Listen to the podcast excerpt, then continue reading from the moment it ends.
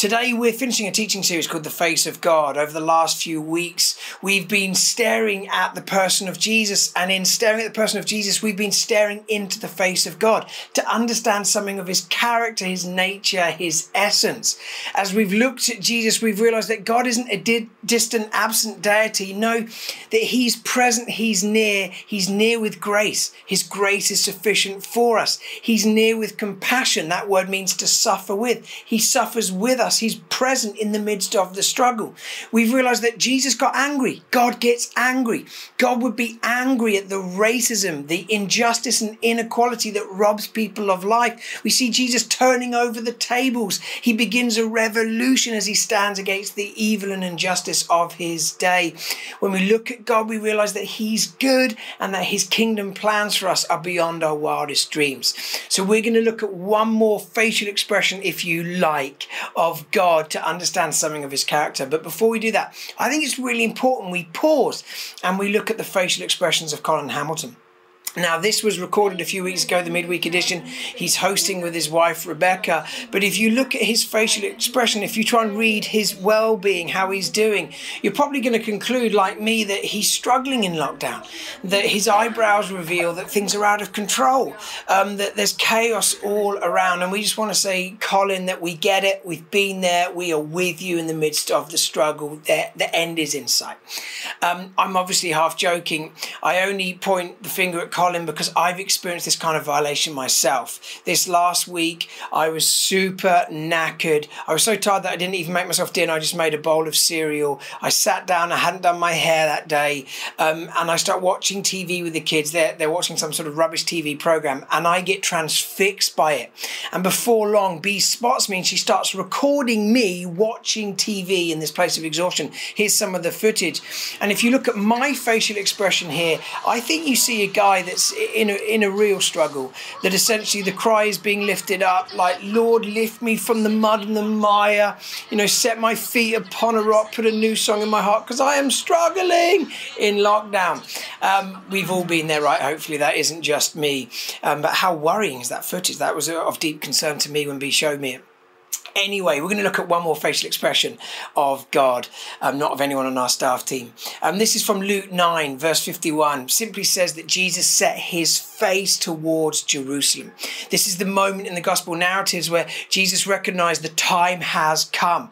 That the reason he's come is, yes, to demonstrate life in the kingdom of God and to show, what, show us what it means to be human, but he's also come to die for us, to take on the sins of the world, to liberate us, to free us, to forgive us, and to introduce us to life in the kingdom of God. And right here in this verse, you see Jesus kind of set his face towards what's to come. In Hebrews 12, it says of Jesus that for the joy set before him, he endured the cross. In other words, he knew the other side of Calvary, there was everlasting life, there was an explosion of joy. But to get to that, he needed to journey towards Calvary. And I think we learned something in that of what it means to set our face towards what is most important. And right now, as a church family, we are setting our face towards tackling the systemic racism that's been exposed in our society. It's in the wider church, but it's present here at KXC. And we know the joy set before us that we want to be a fuller, richer expression of the kingdom of God, which means every tribe and tongue gathered to worship Jesus. But for us to experience the joy set before us, we need to set our face towards the issue at hand what the Spirit is highlighting right now, which is the evil of our age, racism, and how we can address it and move towards justice and freedom for all. So I want to look forward and, and give some ideas of, of what this journey ahead is going to look like for us as a church family. But before I look forward, I actually want to look back briefly a few years ago, Kirsty and Kez, um, two of our family at KXC, took B and I to one side and very lovingly highlighted the lack of diversity present in our church family. More than that, They highlighted some of the blind spots that are a result of white privilege and unconscious bias present in B and I and within some of our team. They highlighted them so that we could move forward and actually open wide the gates to being a more diverse family in the centre of London. They gathered a team to begin this journey. They wrote down a vision statement. This is a few years back. I want to read the vision statement to you. They wrote this We believe in the ability of our church to grow into a greater reflection of heaven, where all are valued, respected, and seen. We exist to hold our church family lovingly accountable as we seek to change the prevailing culture of systemic racism. Our vision is complete freedom for our church family from that. We want to reject division and seek unity, passionately and intentionally embracing ethnic minorities and calling people into visibility by bringing out their divine potential. We want to encourage KXC's vision of being a place where people are safe enough to heal and dangerous enough to grow and make sure that applies to everyone. We want KXC to be home where people can freely say they unquestionably belong. Yes and amen to that. So they established a team, and I want to introduce you to, the team that over the last few years have been carrying this and contending for this. Kez and Lois Dele, Neha, Tanya, Kirsty, and Lamar. Dwayne Paisley Marshall also used to be part of this team when he was at KXC. And we want to thank this team for blazing a trail that they've been praying and contending and working towards change. And this team continues to provide leadership in this area as we move forward as a church family. So, what does the road ahead look like for us? Well, you'll be familiar with this diagram, summary of the narrative of Scripture, creation which is how things were in the beginning, a vision for human flourishing in Genesis 1 and 2. Decreation, which is created order that's been distorted through sin, it's unraveled through sin. And then the journey throughout Scripture is towards recreation, God's new creation being birthed and breaking in upon us. And that story finds its fulfillment in the life, death, and resurrection of Jesus. In Christ, the author steps into the play. God takes on human flesh flesh. He enters the mess, he enters the chaos, and the sin that led to created order unraveling is loaded upon Jesus at the cross. He dies for the sins of the world so that our sins might be washed away. And after three days, he rises to new life, the firstborn of the new creation, to usher in this whole new way of being human. It's called life in the kingdom of God. And this model of Jesus, this way of Jesus, gives us a framework for cultural engagement. And this is how we engage in culture at KXC. We stand with, we stand against, and we stand for. Firstly, we stand with the oppressed. This is what Jesus spent so much of his time doing. Secondly, we stand against. This is what Jesus did at the cross, confronting the powers and the principalities. And we want to stand against the evil and injustice of racism at this time. And we want to stand for life in the kingdom of God. So, under those three movements, let me just break down what this journey might look like in the coming weeks, months, and years. Firstly, we want to stand with. We want to lament, we want to listen, and we want to learn. John spoke about lament a few weeks ago. We mourn with those that mourn. This is a time to weep, to acknowledge the pain that's all around us. Racism isn't just an issue to address. These are our brothers and sisters who have experienced the dehumanizing effects of racism, and their pain needs to be heard, um, it needs to be expressed, and it needs to be embraced. A significant part of this journey for us is, is about listening, and it's about listening well. So, we're going to begin a listening exercise called My Story and My Dream. If you've experienced racism of any form at KXC within our family. Before we address it in the culture, we need to address it at home within our community. So if you've experienced it or you've not being able to be fully yourself or bring your significant contribution because of the color of your skin or the fear of being rejected, we would love to hear those stories if that would be healing and helpful to you. Our hope is that in expressing and sharing the experiences, there's a measure of healing to be found as we as, as staff and, and the family of KXC can, can repent um, and resolve to bring about change. So if you go to the website, um, you can fill in your story, your experience experience, but also your dream. What's your biggest prayer for KXC in the church that we could become? Because we want to add our prayers to those prayers as we contend for transformation in our family if you would find it helpful not just to share that you know in print online but actually face to face even though that might be virtually right now. Again we as a leadership team this is so important to us. We are carving out time. We're clearing some of our diaries because we want to listen well partly because we really hope that will be healing but partly because we are hungry to learn because we want to see change. So we're going to do a listening exercise. Part of our learning is we're also going to be teaching into this. So we're going to do a sunday series in july called reconciled, the way of Jesus and the way of the cross. That's not because we're rushing towards reconciliation. We know that reconciliation needs to take time, but we do want to teach into some of the key characteristics of the reconciliation journey. Then in September, we're going to do a midweek series called Conversations on Race, uh, which will be, as the name suggests, far more conversation conversational where I'll be interviewing some black theologians and historians and pastors and people of color from our own community so that we can understand this moment we find ourselves in. We think there's three significant things that we need to do. We need to recognize the past. For some of us in the white community, there are significant gaps in our understanding of history, um, and we need actually to learn history that's led to this current moment. So we need to recognize the past, we need to recognize the present, how deeply embedded um, systemic racism racism is within our institutions and structures. We need to recognize the extent of the problem. And thirdly, and again, this is mainly for my white brothers and sisters, is to recognize our privilege, the stuff that we've never really thought about, and whether it be education, opportunity, any other characteristics that go with white privilege. We want to name it, we want to acknowledge it, we want to own it because we want to use it towards the kingdom purposes of justice, healing, and freedom. Um, so there's going to be a significant journey for us. And off the back of those midweek editions, um, we want to get hubs to engage and create safe environments where the conversation continue at a smaller scale.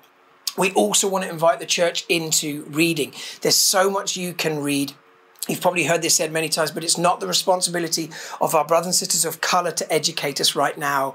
We, as the white community, we need to do our reading and our learning. Start with one book. There's so many books, so don't overwhelm yourself. Uh, you know, from the get go, choose one book, read it with an open heart and an open mind, and let's begin this journey and take this journey seriously because we believe there is joy set before us as we experience greater diversity and a greater expression of the kingdom um, within our family at, at KXC. So that's the standing with. Secondly, we want to stand against. There's three main dimensions I briefly want to name. There's a spiritual standing against. Paul says in Ephesians 6 that our battle isn't against flesh and blood, but the power and the principalities present in this dark world. In other words, there's a spiritual battle going on. It plays itself out in politics and all the dynamics we see around us in our institutions and wherever else. But ultimately, there's a battle going on in the spiritual realm. And Paul says this. He says in 2 Corinthians 10, he says, The weapons we fight fight with as we engage in this battle are not weapons of the world.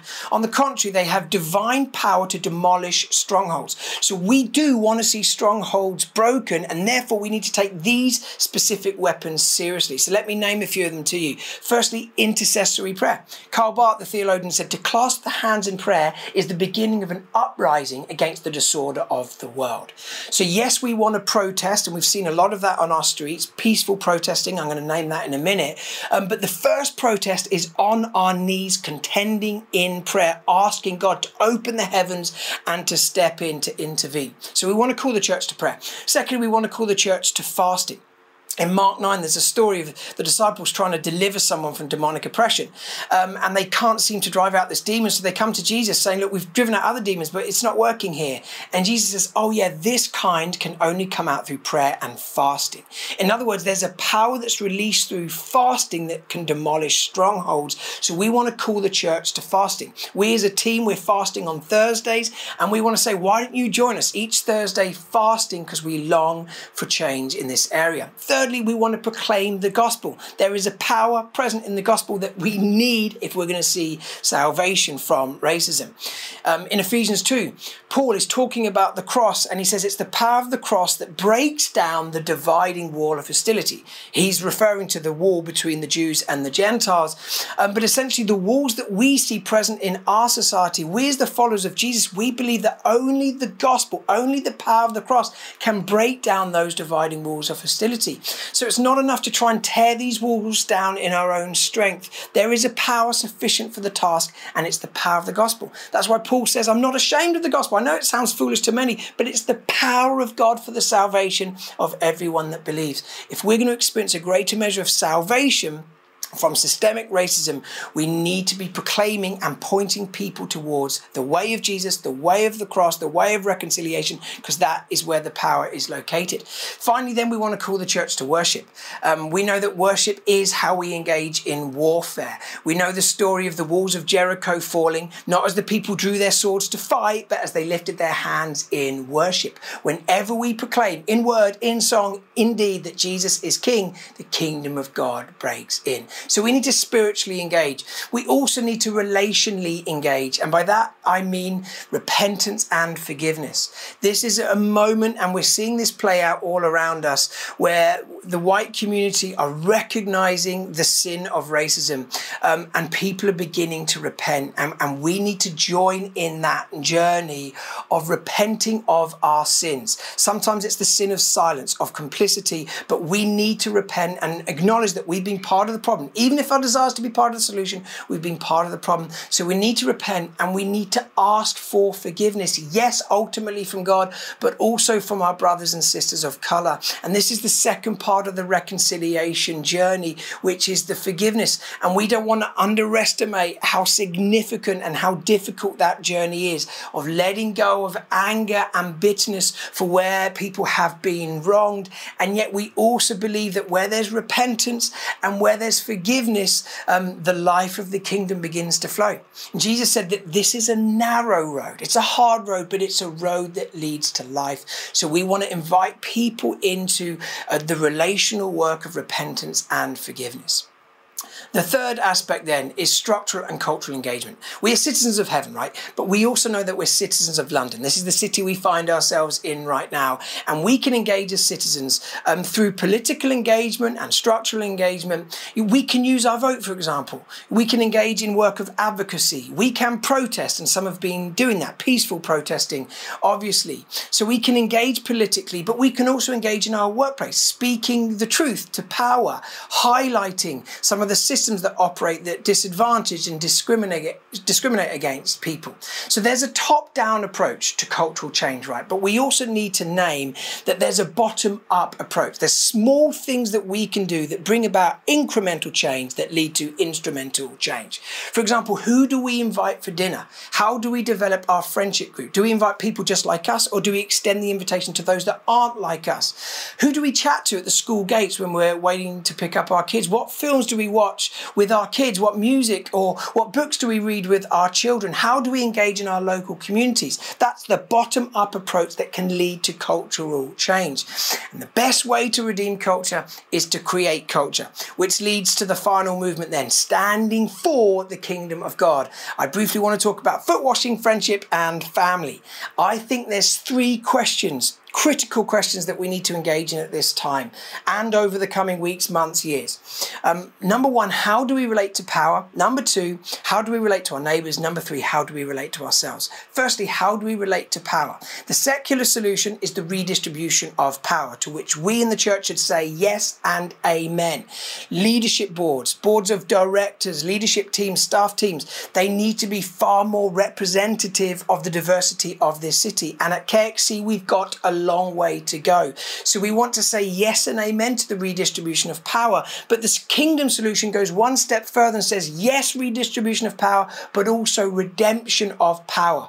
Power needs to be redeemed. And what does redemption of power look like in the New Testament? It looks like self emptying. This is the example of Jesus at the incarnation, empties himself to become human. We see this at the cross, that he empties himself. He says, Not my will be done, but yours. You get a beautiful picture of this at the Last Supper. They're celebrating the Passover as they remember in their story when God stepped in and liberated them from slavery in Egypt and the oppression that went with that. And the disciples, as they gather at Passover, they're probably thinking, Jesus, this would be a great time to start a revolution, to overpower Rome. That's why Peter in Gethsemane grabs the sword. He's ready to fight. It's like revolution time. And Jesus essentially says, It is revolution time but it's a different revolution. So at the Last Supper, he doesn't grab the sword, he grabs the basin and the towel and he washes people's feet. I mean, this is the kind of revolution we need, right? As Jesus stoops down and in doing so raises the disciples up and says, Go and do likewise.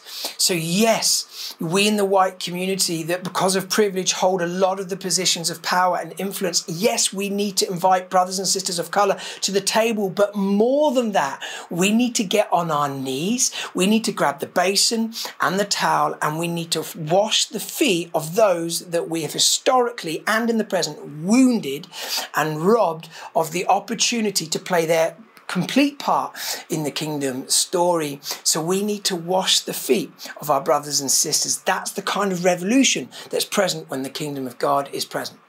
Secondly, then, how do we relate to our neighbours? The secular solution is tolerance. Tolerance is one of the idols of our age. The kingdom solution says yes, and it goes way beyond tolerance towards friendship. The goal isn't to sit at the table with tolerance in our hearts. The goal is to sit at the table with love in our hearts. That we break bread and wine, we reconcile, we embrace, and in doing so, we become friends. Third question How do we relate to ourselves? This is the identity question. And the secular solution is to identify with labels that are often imposed upon us. The kingdom solution is that we understand that we have been given an identity that comes from above, not below. It comes from God as his beloved sons and daughters. Our task as followers of Jesus is to receive this identity, allow it to permeate the entirety of our beings, but then also to treat people according to that same identity. And too often in the church, we've been busy trying to live in this identity but not treat others according to the same identity. And that gap needs to be closed because in Christ we are family. I'm a child of God. You're a child of God. That makes us family. You see, the other labels, gender labels and race, ethnicity, they are of deep significance. And in the church, we need to affirm these different identities, but there's a deeper bond of unity that holds the diversity together. And that is the identity created by the blood of Jesus. As Paul says in Galatians 3, he says, There's no longer this dividing wall between Jew and Gentile, slave and free, male and female. We are one in Christ. Like we are family, so we move forward as family together. This is what it looks like to replace systems of oppression with the way of the kingdom. It's foot washing, it's friendship, and it's family. Let me get really practical. What's this actually going to look like in the next few weeks and months as we, you know, take the next step in this journey? I said the church-wide listening exercise, kxc.org.uk forward slash my story. We're going to do a midweek series in sep- um, September, conversations on race. We're going to do a Sunday series on reconciliation in July. We're calling the church towards prayer and fasting. We're trying to invite hubs into this journey to create safe places for conversations. And we're going to partner with other organizations that we can serve and be served by as we move forward together. And part of that will be financial giving. We regularly say at KXC that your heart follows your money. Your heart is found where your treasure's found. Well, we want to put some of our treasure towards you know, partnerships, organizations tackling racism because we want our heart to be found there where there's justice, freedom, and the kingdom of God. So that's all going to be quite visible over the next few weeks and months. This is the beginning of the journey. You know, we're, we're moving forward. This is a long road ahead. But behind the scenes, a lot of the hard work will be invisible. It's leadership evenings, providing training for our leaders. It's reading together as a staff team and going on a journey with, with that team. We're going to do some staff wide unconscious bias training, we also want to develop a strategic action plan for how we can bring change in every level within KXC. At trustee level, you know, our PCC equivalent, um, leadership team, staff, through the church, we actually want to see change at every level. As I said, we've got a long way to go, but we believe the Spirit is leading us forward, and we are committed to a church that is more diverse and a greater expression of the life of the kingdom of God, which leads to this final verse, a vision, if you like, something to whet the appetite for what's to come.